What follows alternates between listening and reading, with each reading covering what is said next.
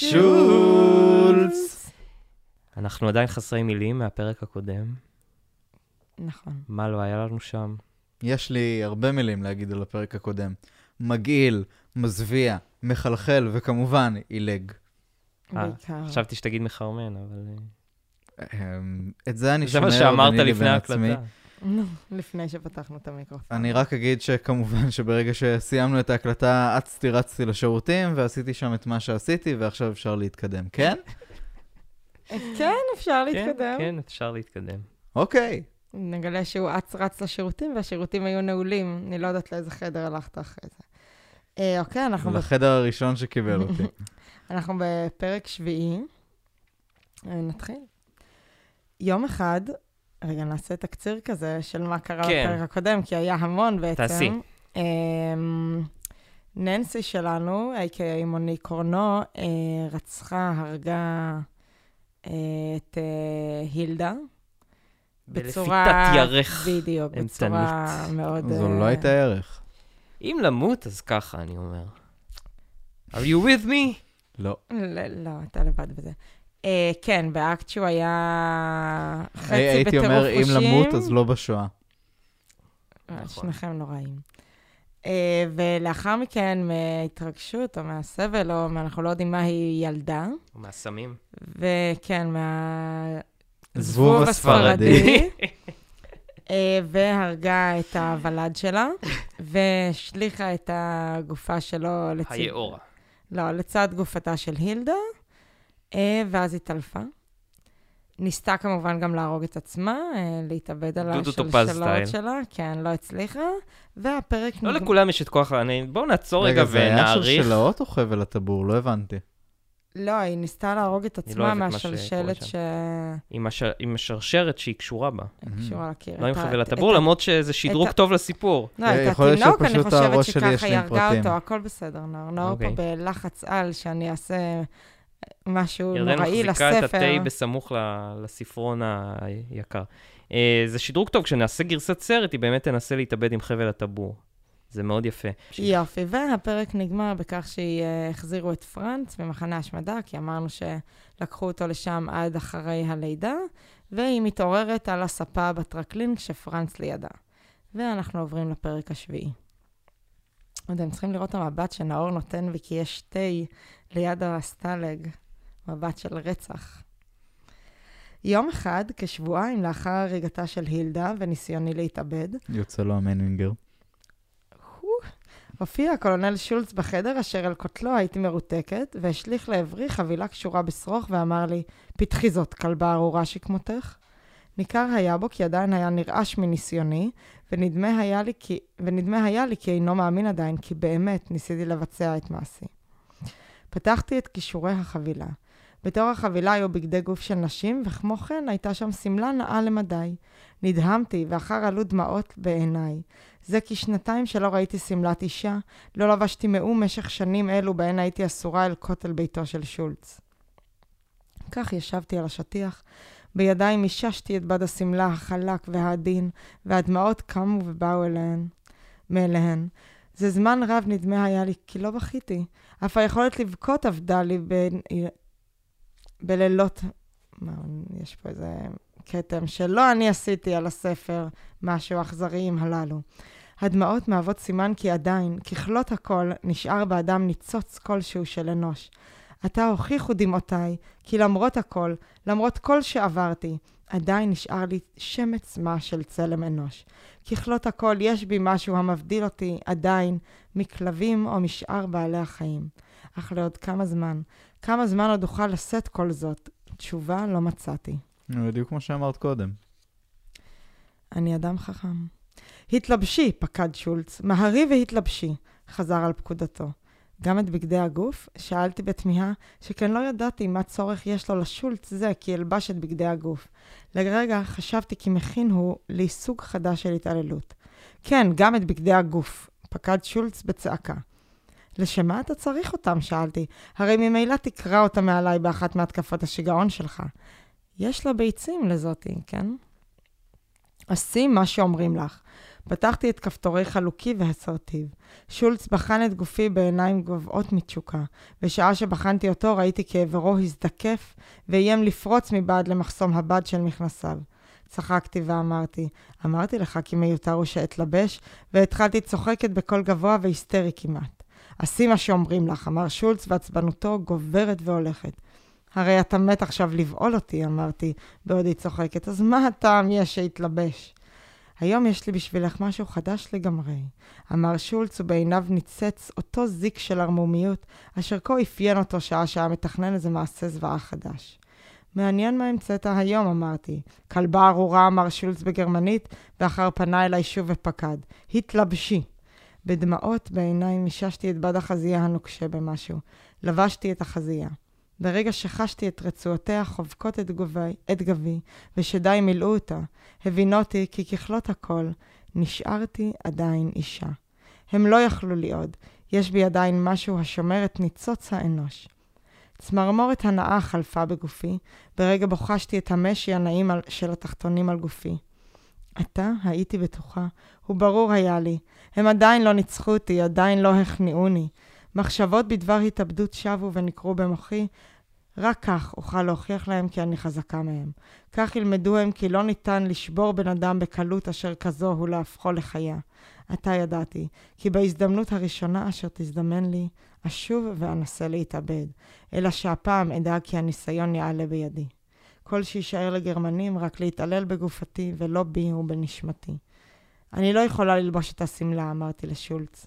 עשי מה שאומרים לך, צעק. אל תסרבי לפקודותיי. השרשרת על צווארי מפריעה לי, השיבתי לו בשלווה. שמלה זו צריכה ללבוש מבעד לצוואר. בסדר, אמר שולץ, וניכר בו כי סלד מעצם הרעיון, הרעיון כי צריך הוא להסיר את השרשרת מעל צווארי. מיד אקרא לפרנץ, הוא יעשה מלאכה בזויה זו. והספר עובר לידי נאור. לא, לא, פשוט... ננזפתי שוב על ידי נאור, שאיני אוחזת את הספר כמו שצריך. בסדר. מי לימד אותך להחזיק ספר? כן, מזל שאורי הרחיק את השוט מן השולחן, אחרת היית... אני הרחקתי אותו. כן, אה, מצוין, הייתי מרגישה יותר מדי הזדהות עם הגיבורה הראשית. בסדר, אמר שולץ, וניכר בו כי סלד מעצם הרעיון כי צריך הוא להסיר את השרשרת מעל צווארי.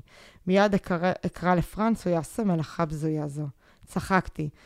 אין בה שום דבר בזוי להוציא אולי מידה מוסרית מסוימת של אנושיות. ובאם זה בזוי בעיניך, הרי שהמלאכה בזויה עד למאוד. סתמי את פיך, טינופת. מספיק עם הפילוסופיות שלך, אמר שולץ ויצא את החדר. פרנץ חזר ובשמחה פיתח את השרשרת מעל צווארי. אותה שעה היה בי הרצון לקפוץ ולצהול מרוב שמחה. סוף סוף חשה אני מידת מה של חופש. סוף סוף יש קו של תקוות מה. לבשתי את השמלה ועמדתי, מביטה בשולץ, ומצפה לצעדו הבא. שולץ הגיש לפרנץ אזיקים של יד ורמז לו כי אכפתני בהם. פרנץ עשה את המוטל, עליו, את המוטל עליו בחוסר רצון ברור. שולץ הביט בשעה ארוכה ואחר אמר, בואי אחריי, אני לוקח אותך לטיול קטן. נדהמתי. טיול? לשוב ולראות את אור השמש לאחר שהייתי כלואה זמן כה רב בחדר, אשר אורו היחיד הינה נורת חשמל מסנוורת, לראות את העלים הירוקים של העצים, לנשום אוויר צח, לחוש את הרוח מבדרת את שערי. לא, הרי זה לא ייתכן. ואולי מתלוצץ שולץ? צעדתי אחרי שולץ והוא הבילני החוצה. האוויר הצח כמו והיכה בחזי. הנשימה נעצרה לי כמלוא דקה. מצמצתי בעיניי, הן בשל האור הרע והן משום שחשבתי כי אני חולמת. סוף סוף, לצאת לאוויר הצח.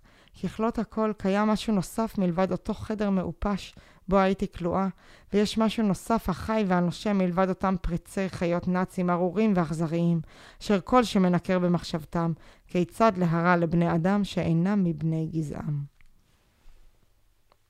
אוקיי. Okay. בחוץ חיכתה לנו מכונית אשר דגל האס-אס מתנופף בחרטומה. הבינותי כי זו מכוניתו הפרטית של שולץ. הוא אחזני בזרועי, והובילני לעבר המכונית. נהגו הפרטי פתח את דלת המכונית. עצרתי לרגע בטרם הוכנסתי למכונית ושאלתי את שולץ, לאן אתה מוביל אותי? עשי כמו שאומרים לך והיכנסי למכונית, הייתה תשובתו החד משמעית של שולץ. מה אתה מכין לי להיום? שאלתי בנימה צינית. דבר כבר לא היה אכפת לי, לא פחדתי מפני שום רעיון סדיסטי אותו מסוגל דמיונו החולני והאכזר של שולץ להמציא. או, מחכה, מחכה לך היום הפתעה נעימה ביותר, מונשרי, אמר שולץ באכזריות רבה. דבר כבר אינו מסוגל להפחידני, אמרתי באומץ רב. ואותו רגע עלה בי הרצון להשתחרר מאחיזתו של שולץ ולהתחיל לרוץ, ועל ידי כך להניח להם לפתוח לעברי באש ולהרגני. כך, ייתכן, הייתי מצליחה להיפטר מהם אחת ולתמיד.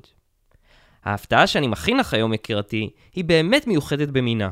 אפילו את אינך מסוגלת לנחש אותה, אמר שולץ וחייך. נחיה ונראה. הימורים? אני... או לא. לא, לא, לא. אין... אנחנו לא סדיסטים מספיק. לי יש הימור. אבל הוא הימור פרוע. משהו קשור... היטלר? ל- לא, אה, זה הימור טוב. אני חשבתי יותר בכיוון של משהו עם ה... במחנה, יהודים, אסירים, אוי ואי ואי. משהו כזה. אורי? אל תהמר, אל תהמר. זאת ארוחת מ- בוקר בטיפאני. זאת מלכודת. עוד תינוק.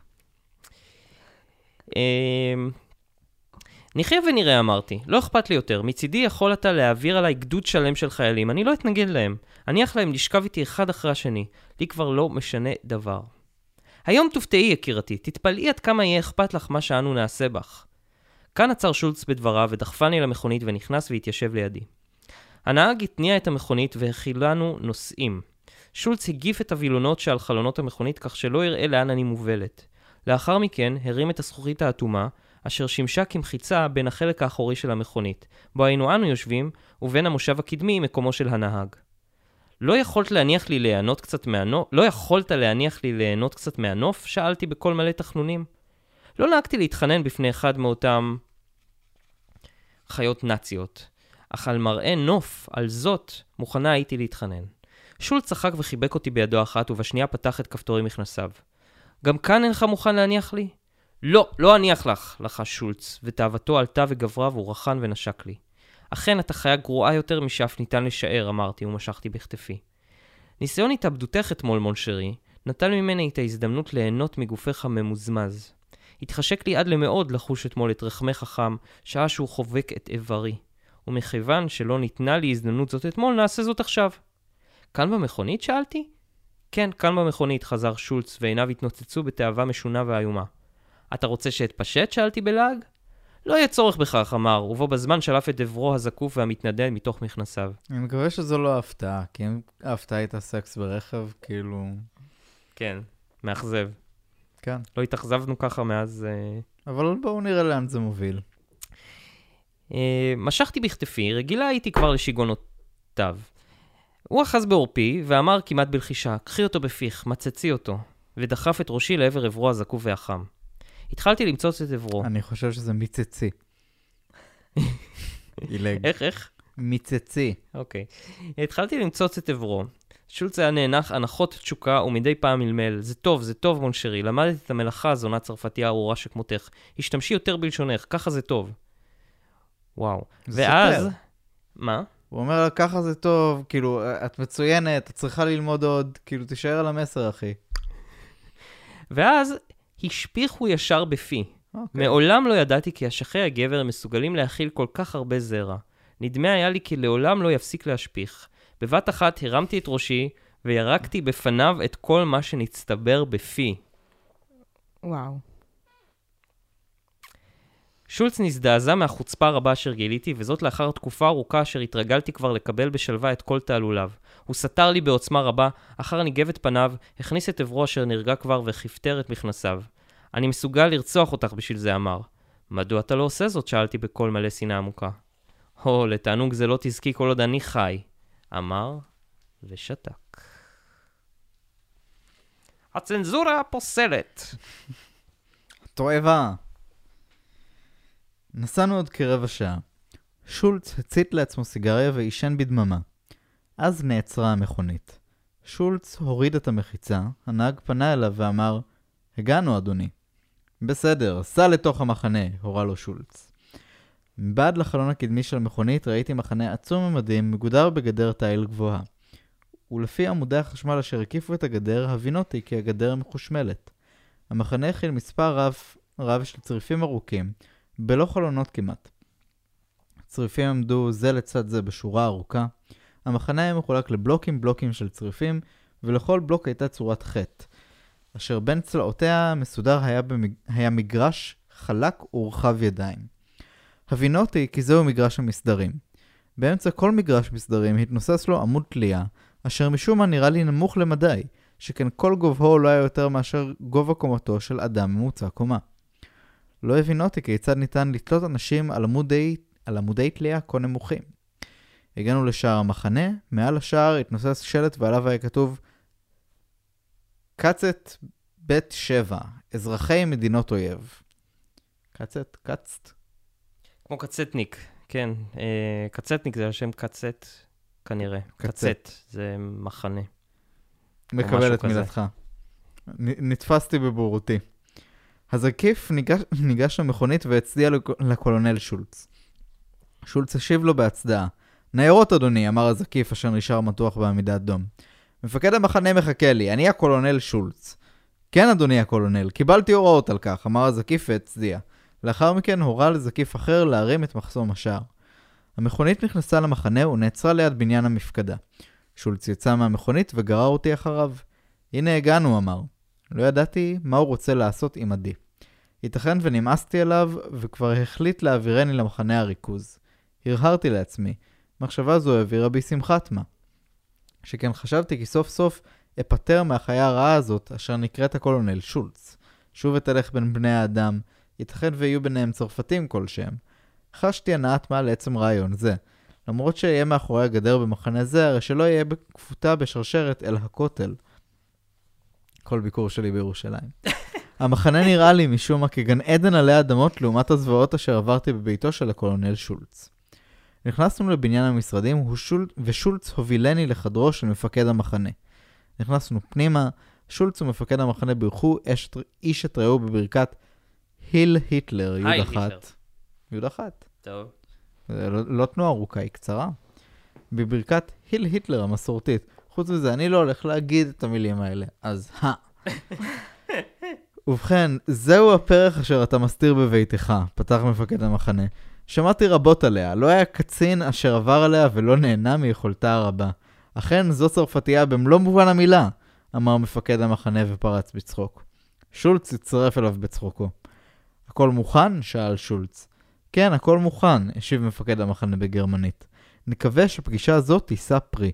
המחתרת הארורה אשר הקימו הצרפתים במחנה עושה לי צרות צרורות. אתמול הם הטמינו חומרי נפץ באחד מתנורי השרפה שלנו ופוצצו אותו. ארבעה חיילים משלי נהרגו. למרות שהוצאתי 100 בני ערובה להורג, לא עזר לי דבר. אולי היא תעזור. אונרי חלפה מחשבה במוחי. זה היה אנרי עד עכשיו, הם הוסיפו ו'. אונרי שלי, שבוי מחנה זה והם רוצים להפגישנו ואולי יצליח אני להשפיע על אונרי שיגלה להם את סודות המחתרת. מחשבה זו העבירה צמרמורת בגופי ואני ניסיתי להסתיר זאת מעיניהם. אני רוצה להגיד שזה מעניין שאנרי התחלף באונרי. אולי זה רמז לז- לזה שהתחלף פה הכותב, כי אמרנו שהיו כמה כותבים לספר. האמת מעניין. שזה נראה לי נורא הגיוני. אני, אני שם לב ל- לאי קוס- קונסיסטנטיות בין כאילו החלקים של הספר שיותר נהניתי מהם לבין החלקים האלה. זה נראה שכאילו האקספוזיציה הייתה מוצלחת בהרבה ועכשיו הגענו לסוג, לסוג של כאילו סטטוס קוו של uh, עליבות. כן, לצערי אני נוטה להסכים.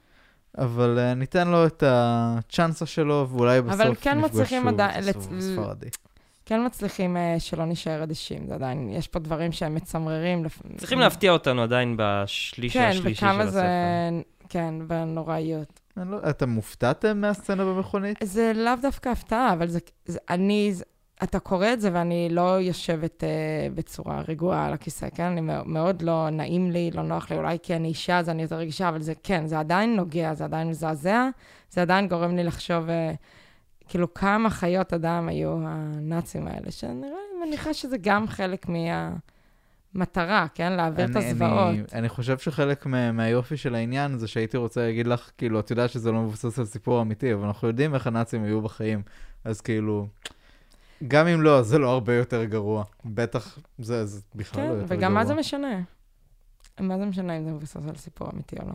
כאילו, מה שעובר עליך ומה שאתה מרגיש, מה שאני מרגישה כשאת, או כשאני קוראת את זה או כשאתם קוראים את זה, זה, זה אמיתי. אז הסיפור ירדן הצטרפה. לפודקאסט הזה כדי uh, לקבל תחמושת נגדי ונגד נאור ולהתחמש בה כדי לא לראות אף אחד מאיתנו יותר אף פעם.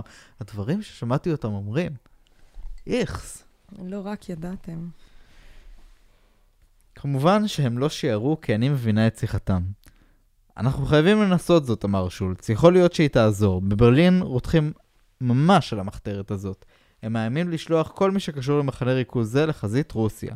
אם לא נגלה את המחתרת תוך יומיים, האמן לי שאין לי חשק לגמור את חיי בחזית הרוסית. גם לי לא, אמר מפקד המחנה. תודה רבה לך על נכונותך לעזור, שולץ. למרות שאתה אינך שייך למחנה הזה, המשיך מפקד המחנה לדבר בקול מלא חנופה. לי יש בעיות משלי איתם, זה בקשר למחנה שאני מנהל. אני צריך שההצלחה הזאת, בגילוי המחתרת הצרפתית, תזקף גם לחשבוני, אמר שולץ. ובכן, שנינו יושבים כנראה על חבית אבק שרפה, אמר מפקד המחנה וצחק. שולץ חייך במרירות. אחר כך התעורר ואמר, ניגש לעבודה. אין לנו זמן לבזבז. טם טם אוקיי. יש פה איזה מיני סיפור אה, מוזר קצת, לא קשור. עברנו גם אווירה, כן, זהו. כן, אבל בסדר. לוקיישן חדש. כשאני הולכת באמצע, ומשני צדדיי שולץ ומפקד המחנה, ומאחורינו הולכים שני זקיפים גרמניים, יצרנו את משרד המחנה ופסענו לעבר המחנה עצמו, לאותו חלק בו גרו האסירים עצמם. זקיף מזוין פתח לפנינו את השער, ואנו נכנסנו פנימה. מספר אסירים אשר עמלו בניקיון שבילי המחנה, הרימו במקצת את ראשיהם והביטו בנו. אחד מהם לחש משהו לחברו בשפה אשר נשמעה לי כרוסית. הקאפו, שהיה שומר עליהם, הבחין בכך, וכחיה טורפת המתפרצת מסורגה, התנפל על שני האסירים אשר דיברו והחל מכה אותם בעלתו הכבדה עד זוב דם. מפקד המחנה ושולץ צחקו. החזירים הרוסים האלה, אמר שולץ ולא הוסיף. סלידתו מפני הרוסים גברה, כנראה מאותו רגע בו החל חושש שמא עתידו להישלח לחזית הרוסית. באם היו שבויים רוסיים במחנה אשר שולץ היה מפקדו, איני מקנאת בגורלם. המשכנו ללכת בדממה. פתאום הגענו למגרש מסדרים ואני, ואני הוכיתי בתדהמה. עצרתי על מקומי וחשתי כיצד כוחותיי עוזבים אותי. פחדתי שמא אתעלף, כה מזוויע היה המחזה אשר נתגלה לעיניי. לפנינו ניצבו עשרים עמודי תלייה. כן, עשרים עמודים, אני ספרתי אותם, ועליהם התנדדו גופותיהם של עשרים אסירים. פניהם היו כבר כחולות ולשונותיהם היו משורבבות החוצה. על פניהם של אחדים מהתלויים נראתה הבעת צחוק מהולה בבוז. אלו כנראה קיבלו את המוות בשמחה, שכן ראו בו גאולה לכל ייסוריהם. אלו חלק מבני הערובה אשר תלינו הבוקר, אמר מפקד המחנה. כולם צרפתים. זה אחד המחזות הנעימים שראיתי מזה זמן רב, אמר שולץ. שניהם צחקו. רק עתה הבחנתי כי לפני עמודי התלייה עמדו כ-200 שבויים, מסודרים בשלשות. כולם עמדו על ברכיהם, ידיהם מורמות כלפי מעלה, ובכפות ידיהם החזיקו אבנים כבדות משקל. בינות לשורות השבויים התהלכו זקיפים נאצים, ובידיהם עלות עץ גדולות. הם שמרו על השבויים, לבל יסירו עיניהם מ-20 אה, חבריהם התלויים. חלק מבני הערובה ציוויתי להוציא להורג בדרך מקורית ביותר, אמר מפקד המחנה. והיא, שאל שולץ, ציוויתי לשפוך עליהם בנזין ולהעלותם באש לנגד עיני חבריהם אשר עמדו במסדר. וואו, בקולו... זה כאילו חמש מעשר, אחי, זה לא מקורי. בקולו של מפקד המחנה נשמעה נימת שמחה גלויה. צעקות כמו שצעקו הנשרפים לא שמעתי מימיי. וזה עזר? שאל שולץ. איש מחבריהם לא גילה דבר, אמר מפקד המחנה במורת רוח. ואת היתר, איך חיסלת אותם? שאל שולץ. העברתי אותם בין שתי שורות של זקיפים אשר חבטו בהם בעלות עץ עד שמתו, אמר מפקד המחנה. ואל תשכח כל זה לנגד עיני חבריהם. וגם זה לא עזר. שולץ הניע ראשו כמבין. אולי היא תעזור, אמר. כל זמן שיחתם התבוננתי אני בשבויים אשר עמדו על ברכיהם וריחמתי עליהם. התחשק לי אותו רגע לתקוע את שיניי בצווארו של מפקד המחנה. לא עשיתי זאת כיוון שידעתי כי שומריו יצילו אותו. אחד השבויים שעמדו על ברכיהם התעלב ונפל. אחד מהזקיפים ניגש אליו, שלף את אקדחו ותקע כדור בראשו. השבוי פרפר ואחר נדם. הם עומדים כבר כך מחמש בבוקר, אמר מפקד המחנה. הצרפתים העלולים הללו. עקשנים כמו פרדים. המשכנו ללכת והגענו למגרש מסדרים נוסף. אף כאן היו שבויים והם אולצו לזחול על האדמה הרטובה סביב למגרש. שעה שאחד מהם היה מפסיק, זוכה היה למתנת מכות מידי אחד מהשומרים עליהם. ובאם אף זה לא עזר, היו הזקיפים יורים בהם. יש לך צורות עונש מקוריות ביותר, אמר שולץ למפקד המחנה.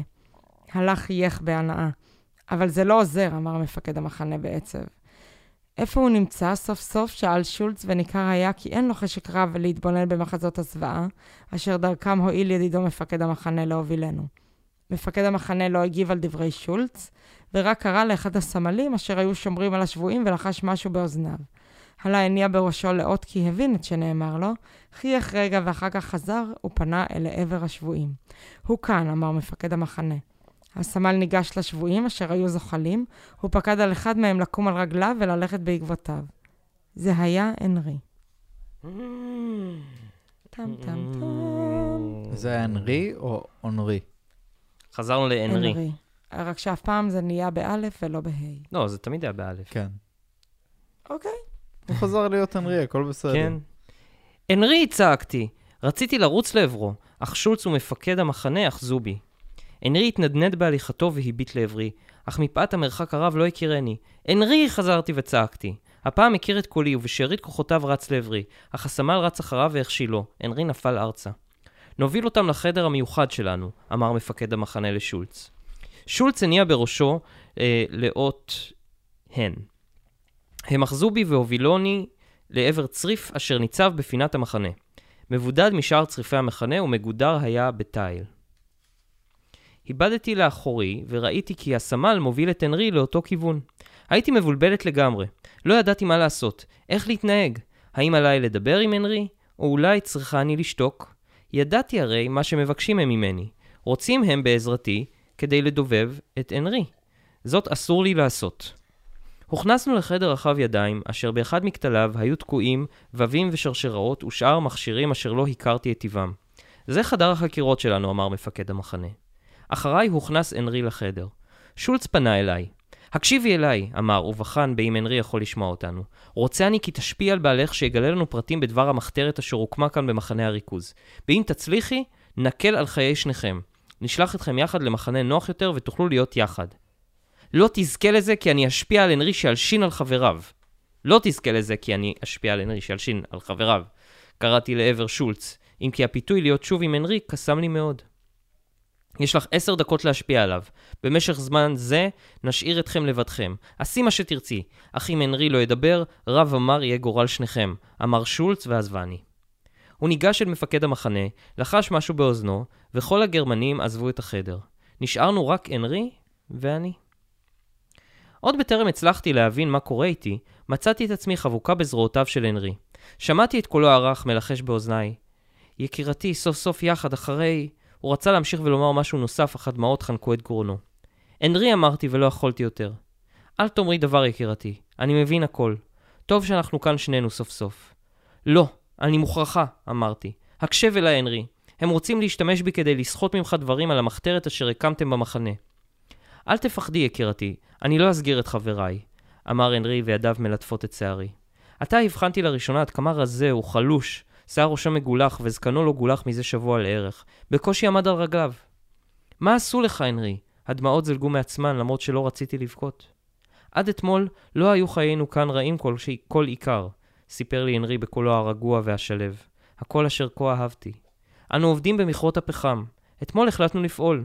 יש כאן במחנה משרפה אשר בה הם שורפים את השבויים המתים, ואנו החלטנו לפוצץ אותה. ועשינו זאת. בהתפוצצות נהרגו גם ארבעה גרמנים. הם חיסלו מאה בני ערובה לאחר שסירבנו לדבר. עכשיו הם מנסים להוציא ממני פרטים בעזרתך. זה לא יעזור להם. יש לי הצעה, הנרי, אמרתי פתאום. אני עוד אתמול ניסיתי לעשות זאת. בוא ונתאבד. כך, יחדיו. הפסיקי לדבר שטויות, יקירתי. אפילו כאן, במחנה מוות זה, אסור לנו להפסיק ולקוות. חייבים אנו להמשיך לחיות. בוא יבוא השחרור, עוד נזכה לכך. תראי בעצמך, הצבא הגרמני סופג מפלה אחר מפלה.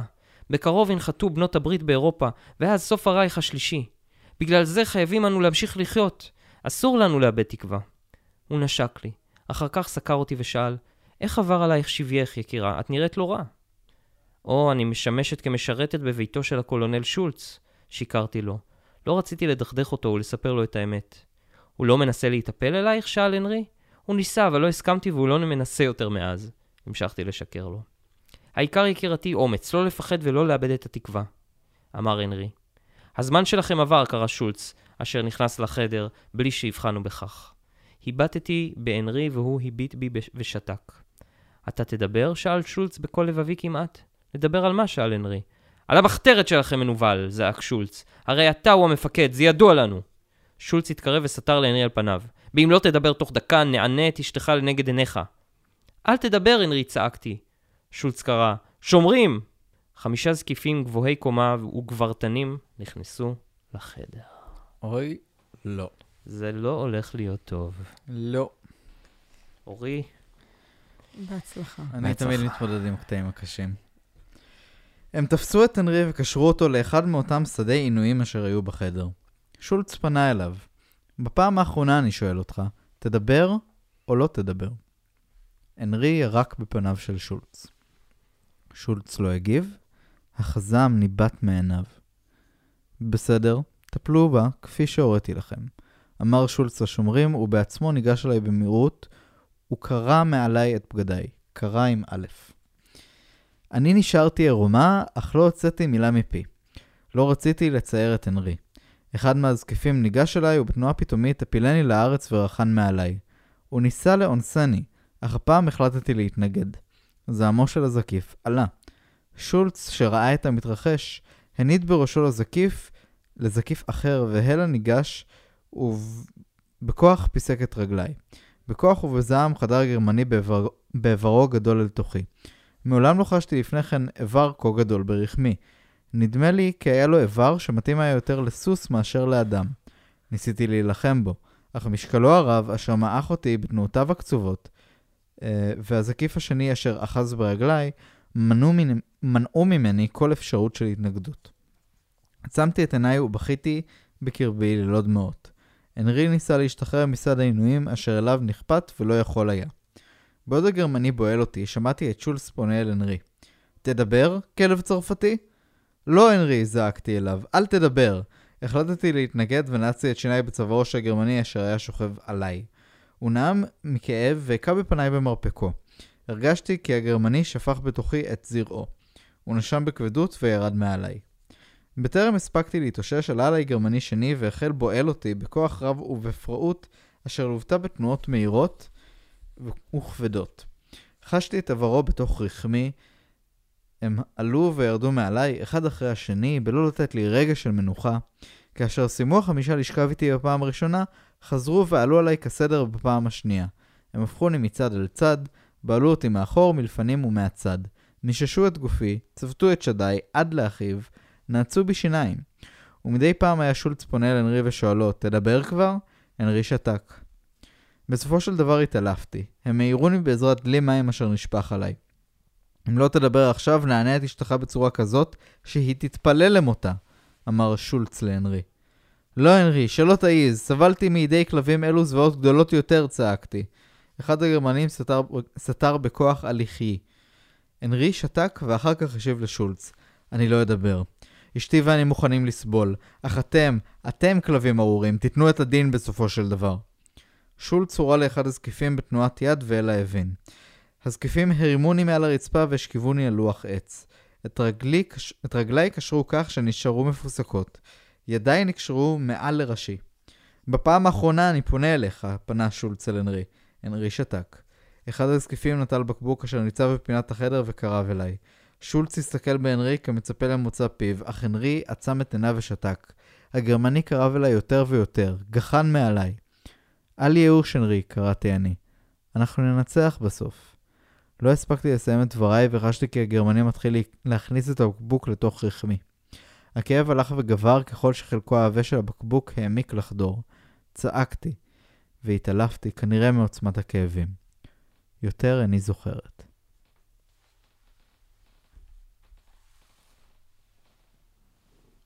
וואו, זה רמת זוועות שאני לא יודעת איך אה, להגיב לה. לא, לא קיוויתי שאשמע דברים כאלה, או אקריא אותם בחיי. אתם מוזמנים להגיב. מה דעתכם פה? מה אפשר לומר? אה, כן. מה הערך של הדבר הזה בעצם בעיניכם? אמ, אני חושב ש... אני משער שכפורנוגרפיה היה לזה ערך בש... בשנות ה-60. איזה שוב. ערך פורנוגרפי? כאילו, האם זה אמור לעורר מישהו? אני בטוח שזה עורר, אה, כן, אני די בטוח שזה עורר. כי בגלל שזה כל כך סוטה וסדיסטי, אה, אני בטוח שהיה לזה איזשהו אפקט. אה, לא? אה, אני, אני לא חושב ש, שצריך להסביר את זה יותר מדי, זו התעסקות עם טאבו. כאילו, אין ספק, מדובר בנישה של אנשים נורא ספציפיים, אבל uh, מה אמור לגרות בזה? זה כאילו, מה, מה אמור לגרות אנשים בכאב? And yet there are people לא, who are into that. אנחנו יודעים שגם היום יש אה, כאילו אנשים שאונס זה. גם נשים וגם גברים, נכון, שזה כולנו זה ראינו משחקי תת-ג'אנר. הכס. אני, את- מה מה הצידוק לדבר הזה הצידוק בעיניכם, או העלילתי- הצידוק להקריא, לכתוב את זה? מבחינתי אנחנו כבר בפלטו. מבחינת להקריא את זה? כאילו, הגענו למישור של הצדקה, שבו כאילו, כמו הרבה דברים, זה כאילו, זה יותר יפה לפני שנוגעים בזה, זאת אומרת, כשיש מתח לפני שמגיע כאילו ל- לכמה פרקים האחרונים שקראנו, אבל מהרגע שהגיע לשם, אז אין לזה מטרה חוץ ממה שזה. כאילו, אפשר באמת היה להגיד בפסקה, ומשם פשוט התעללו בי בלי סוף, והייתי צריכה אה, ככה וככה, ולהרוג את הילדה ולהרוג את הילדה, אבל אז לא היה כאן ספר. גם, גם צריך לה- להגיד דבר, לדעתי, פשוט ובסיסי. היה אונס קבוצתי במלחמת העולם השנייה בלי סוף. כאילו, זה דברים שקרו, אז אני חושב שזה לגיטימי לכתוב על זה, אה, וגם להראות את זה, ב... כי, כי אני, זה היה. אני לא יודע כמה לגיטימי זה על סמך האמת. כאילו, אני, אני מסכים עם ירדן בנקודה הזאת ש... כאילו, כשאתה קורא את הספר הזה, האמת לא אמורה להיות הדבר העיקרי. האמת היא איזושהי מסגרת כללית שבה יכול להתרחש מין סיפור פנטזיה סוטה שכזה. Um, אבל כאילו, גם אם זה מציאותי, אין ספק שהספר הזה לא עושה כבוד לזוועות שאכן התרחשו במציאות. כל דבר שקורה למה? כאן, אני פשוט לא חושב שזה מה שהוא מנסה לעשות. הוא, כ- הוא, הוא מצליח לזעזע, כן? זה, זה מדהים שאפילו שאתה כביכול אומר, אורי, שהגיעו לפלטו, אבל זה לא באמת, כי הזעזוע הוא כאילו מכה בך בכל שורה מחדש. יכול להיות שזה פשוט אני עם העמידות הגבוהה שלי, אבל אני לא מרגיש ש... שהספר הזה מזעזע לי את קצה הסיפין. הוגן. כשהתעוררתי, מצאתי את עצמי באחד מאותם מגרשי המסדרים. זה כאילו בסוף כל הספר הזה, And how do you call your act? The aristocrats. לא הבנתי. אורי מצליח אה, לשמור על שעשוע ורפרנסים. אמ, הנרי עמד לידי וידיו כפותות לאחור. שולץ עמד לצידי, ומששראה כי התעוררתי עזר לי לקום. חשתי כאבים איומים ברחמי, כמו ונקדח בי שם חור ענק, אך התגברתי על כך וחייכתי לעבר הנרי. השפיעי עליו כי ידבר, פנה אליי שולץ, ולא נאלץ להוציאו להורגך לעינייך. הנרי, צעקתי, אל פחד, יקירתי. יותר מאשר להמיתני לא יוכלו, הרגיעני הנרי. שולץ נתן את האות והזקיפים הוליכו את הנרי לעבר עמוד התלייה. בפעם האחרונה אני פונה אלייך, אמר לי שולץ. שתקתי. הזגיפ... הזקיפים כרכו את עניבת התלייה סביב צווארו של הנרי. עתה הבינותי מדוע עמודי התלייה כה נמוכים הם. האדם המוצא להורג אינו נשאר תלוי באוויר, כך שמשקל גופו יורד את מהירות החנקותו, אלא הוא נשאר אך במעט תלוי על החבר, בעוד שקצות אצבעות רגליו נוגעות ואינן נוגעות בקרקע, ועל ידי כך מועטת מיטתו. אני הוא אשר פצצתי את המשרפה, אמר הנ- הנרי לשולץ. ומי עזר לך? שאל שולץ שעה שחשב כי הנרי מוכן לדבר. אני לבדי. איש לא עזר לי. שולץ הניף את ידו כאות לתליין. התליין החל מותח את עניבת החנק. אל ייאוש, יקירתי, קרא לעברי הנרי שעה שהעניבה החלה מתהדקת סביב לצווארו. הניצחון בו, וכאן נקרע חבל בכוח סביב צווארו. רגליו החלו מפרפרות, מחפשות להן משען על הקרקע, אך חסרה הייתה לו רק מחצית הסנטימטר בכדי להישאר בחיים. עיניו החלו ממש יוצאות מחוריהן, פניו החלו מכחילים. ואז התעלפתי. ואתם עוד באים ומנסים להאשים אותי ברצח חיה אכזרית, אשר האנושות, כך נדמה לי, לא ידעה כמותה. ברור שרצחתי אותו, את הקולונל שולץ. חייבת הייתי. שומע אתה? חייבת הייתי. וזה סוף הפרק השביעי. תני לנו עוד קצת. פרק שמיני. הימים היו חולפים במהירות. בתחילה לא האמנתי בעצמי כי ימי שביעי עלולים, עלולים לחלוף במהירות אשר כזו. אמנם בימים הראשונים לשבי, היו הימים חולפים באיטיות, כל יום נמשך היה כיובל. אך ככל שהשלמתי עם גורלי יותר ויותר, ראיתי כי הימים חולפים להם. אך כאן נכנסה נקודה נוספת. לא ראיתי קץ לימי מאסרי. הן ברור לך, דוקטור, כי בחברתי לא היו הקצינים מדברים על המלחמה וכיצד מתקדמת היא, או לצד מי נוטות כפות המאזניים. עובדה זו הכבידה עליי ביותר, שכן אף לאסירים לשנ... לשנות מאסר ארוכות ישנה מטרה כלשהי, היום בו השתחררו ממאסרם, וליום זה הם מצפים, מחכים לו בכיליון עיניים. לי לא היה יום כזה מוגדר, שכן ברור היה לי כי שחרורי יבוא רק עם סיום המלחמה, ואת מועד סיומה לא ידע איש. מה גם שהיו שעות בהן חששתי שמא ינצחו הגרמנים, ואז נמשך היה מאסרי לעדי עד. מאסר עולם פשוטו כמשמעו, בלא כל חנינה, רק תעלולים ואורגיות, ללא סוף, ללא קץ, עד עולם. ברור כי הרהורים כאלו דכדכו את רוחי, והחלישו בי אף את מעט מזהיר אשר נותר בי ואשר שמר עליי כעל יצור אנוש. בשעות אלו הייתי מוכנה להיכנע לשולץ ולמרעיו עד תום, להפוך לאותו יצור אשר מבקשים הם להופכני. להופכני. אולי כך ישתפר במשהו מצבי, אם כי קשה היה להאמין בזה. בשעות אלו של דיכאון מתמסרת הייתי לשולץ ולחבריו מתוך רצון חופשי כמעט, שכן לא ראיתי לפניי דרך אחרת. ואם להישאר במאסר עולם, אז לכל הפחות לשפר את תנאי כליאי. למרות ההפתעה שהגרמנים היו מגלים לנוכח נכונתי להתמסר אליהם ולהשתתף בתעלוליהם, לא נטו הם לשפר את מצבי כמלוא הנימה. אחת מתפילותיי הייתה לישון לילה אחד בלא רצועת השרשרת האיומה על צווארי. פעם, עת מצאתי את הקולונל שולץ באחד ממצבי רוחו הטובים יותר, וזאת לאחר שבא על סיפוקו המלא, ניסיתי לדבר איתו בקשר לכך. אמרתי לו, מה דעתך? אולי תניח לי לישון לילה אחד בלא רצועה על צווארי. ובכן, את מתחילה כבר לבקש טובות, אמר וצחק קולות. אכן זה שיפור ניכר שחל בך. כנראה את מתחילה להפוך למה שרציתי שתהפכי. יכול להיות שככלות הכל אתה הוא שצדקת, אמרתי לו. תוך ניסיון למצוא חן בעיניו, התרפקתי עליו ונשקתי על אוזנו, אחר כך בצווארו. שולץ נראה שבע רצון מעצמו, שכן, בוודאי נטה לשער כי התיאוריה שלו ככלות הכל מתגשמת. אין אדם אשר יוכל לעמוד בפני תעלוליו של קולוני אס-אס שולץ. זו הייתה דרך מחשבתו. אך לי לא היה אכפת כלל ועיקר. כל שרציתי היה לישון לילה אחד, כשאיני כפותה לקיר בשרשרת האימים הנוראה הזאת. אני עוד אשקול בזאת, אמר שולץ כמכיר פתאום בערך עצמו. אולי בכל זאת הפצרתי בו? אל תאיצי בי, אמר שולץ, אני עלול לחזור בי. איני מאמינה כי תהיה עד כדי כך רע לב. אמרתי, לא, וקולי לא, נושא גוון של תחנונים. בכל ליבי ביקשתי לישון לילה אחד, רק לילה אחד ולא יותר, בלי השרשרת על צווארי. הרי אתה נהנה ממני, אני מביאה אותך לסיפוק מלא. אני נכנעת לכל דרישותיך. האם יש לך ברירה אחרת, זונה צרפתייה ארורה שכמותך? שאל שולץ בלא להניח לי לסיים את דבריי. לא, אין לי ברירה אחרת, הסכמתי איתו. מוכרחה אני להיכנע לך. איני רואה, כל, איני רואה כל סיבה אם כך, מדוע זה אענה לבקשתך, ענה שולץ. בכל זאת, ניסיתי פעם אחרונה שעה שראיתי כי טענותיי מסתממות לנוכח עקשנותה האכזרית של חיה חולת מין זו. שולץ צחק, ובלא לתת לי אף שהות לעכל את דבריו, עלה עליי וחדר לתוכי בעברו, אשר זה פתע נתעורר מתרדמתו. בכדי לספקו ולהש... ולהשביע אותו, הכילותי לוחשת באוזניו מילות אהבה, מלטפת אותו אגב מעשה, עונה לו בתנועות נגד. הוא נהנה עד מאוד ממגע זה אשר קיימנו.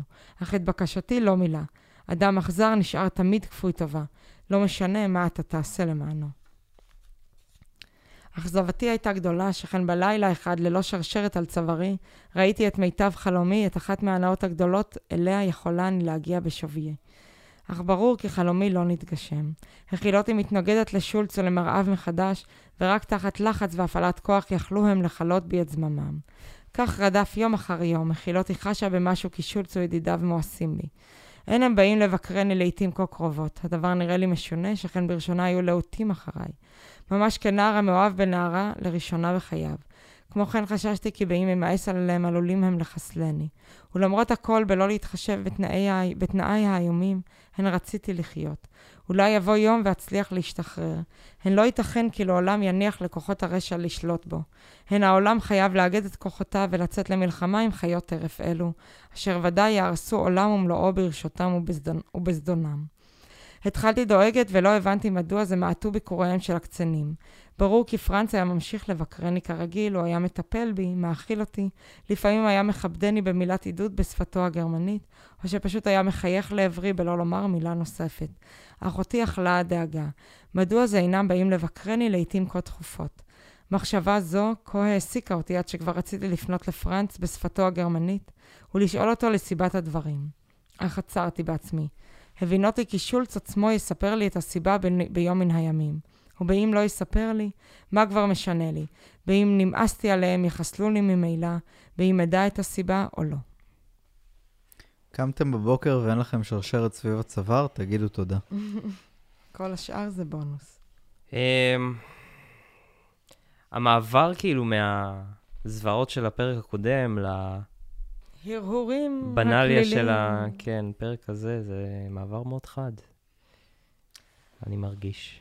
אבל אה, אולי אה, נשאר לנו בדיוק מספיק לעוד פרק אחד, אני חושב. אני רק רוצה להגיד שקראתי שני פרקים, וזה היה מאוד קשה, ואני מצפה שתיתנו לי גמול יאה, שכר ראוי. אנחנו ניתן לך. מולי, אה, נקריא עוד קצת. בוא נקריא עוד חלק אחד, הטובה. ואז נסיים. אני אתן לך את המתנה עם השוד. ערב אחד עם שובו מיום עבודתו במחנה הריכוז, שר שולץ לחדרי. שעה ארוכה הביט בי ושתק. אני רואה כי סוף סוף זכיתי לזכות לביקורך, אמרתי. אני רואה. אני רואה כי סוף סוף זכיתי לזכות לביקורך, אמרתי. זה היה לאחר ארבעה ימים שלא בא לבקרני. האם השתנה משהו? היא שואלת. שולץ חייך, משך בכתפיו והמשיך להביט בי בלי לומר מילה. לאחר מכן התקרב אליי, העביר יד מלטפת על שדיי, ואמר, ככלות הכל את טובה יותר מהן. טובה ממי? שאלתי בהפתעה. חששתי שמא מצא שולץ לעצמו פילגש אחרת, או איזו שבויה חדשה אשר עלולה להחליף את מקומי. מאותן רוסיות אשר הובאו השבוע, אמר שולץ. הובאו לאן? המשכתי חוקרת אותו והתפלאתי על כי הוא טורח לענות על שאלותיי. הן יכולות היו לפט... הן יכול היה לפטרני כלאחר יד. לא סיפרו לך? שאל שולץ בהפתעה. הרי כל הצבא הגרמני בסביבה מדבר על כך. איני מבינה את דבריך, אמרתי לו. ובכן, השבוע הגיעו למחנה שלי כאלף נשים רוסיות, חלקן צעירות עד למאוד, אמר שולץ וצחק. כמובן שאת הצעירות ביותר, את הבתולות, לקחנו לעצמנו, ואילו את שאר הרוסיות חילקנו בין החיילים האחרים. חיות! קראתי לעברו, ובגופי עברה צמרמורת למשמע סיפורו. הילולה אשר כזו לא זכה הצבא הגרמני לראות זה שנים רבות, המשיך שולץ בסיפורו, והבינותי כי הוא נהנה מהסיפור עצמו, ולא מעצם העובדה כי הוא מוסר לי ידיעות כלשהן. במשך ארבעת הימים האחרונים הייתה לי כל לילה בתולה אחרת. איך שהן התנגדו, אמר וחייך, אפשר להשתגע מהן. זו ממש מלחמה לפתוח אותן. הן נושכות ושורטות, והאיבר מתקשה עד למאוד לחדור לתוכן. אך זו הנאה הנעימה ביותר, סיכם שולץ. הבטתי בו וצחקתי בפניו. עכשיו אלו הן כבר ילדות צעירות. עוד מעט תתחיל לאנוס ילדות בהריסתן. אתה חיה רעה שכמותך. את לא צריכה לפחד, את נעימה לי ביותר, אמר שולץ, ובמשהו הוא ניסה להרגיע אותי, שכן חשש, כי עלולה אני לשוב לימי התנגדותי ויותר לא אשתף פעולה איתו. הרוסיות היו רק ספורט קטן, ככה פלירט בצד. שתקתי ולא עניתי לו. הלילה יגיעו אורחים, אמר לבסוף. נערוך הלילה משהו מיוחד במינו. את עוד תראי, משהו כזה עוד לא ערך הצבא הגרמני. היש דבר אכזריות אשר אתם, חיות רעות, עוד לא ביצעתם בחייכם? שאלתי. לך אסור לדבר כך. אלייך עוד התנהגנו ברחמים. רחמים? קראתי לעברו. לזה אתה קורא רחמים? הרי אף הכלבים בבתיכם מקבלים יחס טוב יותר מאשר השבויים בידיכם. יכולנו להוציא את נשמתך בתא הגזים, צעק שולץ, אך לא עשיתי זאת.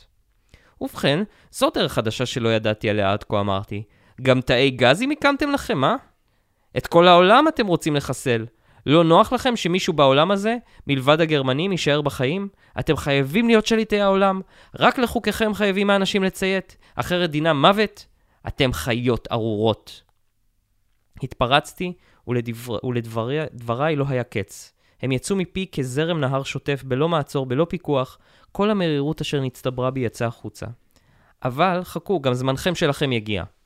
שולץ נדהם מדבריי וזעמו גבר והלך. אך משום מה, ייתכן כי פחד מדבריי. לא בעט בי ולא היכה אותי. לאחר שתיקה ארוכה אמר, את כנראה יצאת מדעתך. וכי מה רצית שיקרה לי? קראתי לעברו בשאלה. שיגעון, הוא עוד תוצאה קלה למדי. הוא צחק, ואני לא הוספתי לדבר יותר. רק שלא תעיזי לחזור על, הדברים אלו, על דברים אלו בערב, אמר. שעה שיעור חי כאן. אחרת רב אמר יהיה גורלך.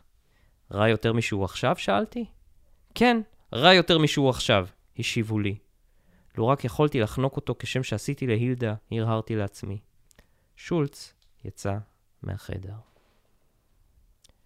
זה המונולוג נראה לי, המונולוג שהיה לה עכשיו. כן, היא הביעה כאן הרבה מאוד פילוסופיה. קודם כל, אני, אני לא רואה מניעה שהיא תהרוג את שולץ בדיוק באותה דרך שהיא הרגה את הילדה.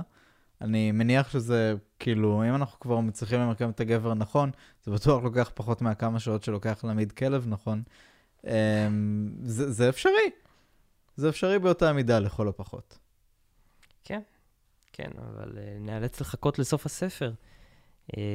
אף שאנו יודעים שלא כך היא הרגה אותו. כן, כנראה. לכאורה. אה, לכאורה, יכול להיות שהיא איתרה אותו שנים, חיפשה אותו בלונדון, ואז הצליחה להכניס אותו, להעמיד אותו נכון בין אה, יריחיה ורחמה כדי לחנוק אותו. ואם אתם רוצים לגלות, ואתם רוצים לגלות. בפרק האם הבא, אתם רוצים לגלות? בפרק הבא נסיים את הספר, ויהיה כן, שמח. ספר לא קל. יהיה שמח לסיים אותו. כן. יהיה שמח לא לשמוע עליו יותר. כן. נתראה פעם הבאה. ביי. להתראות. שולץ.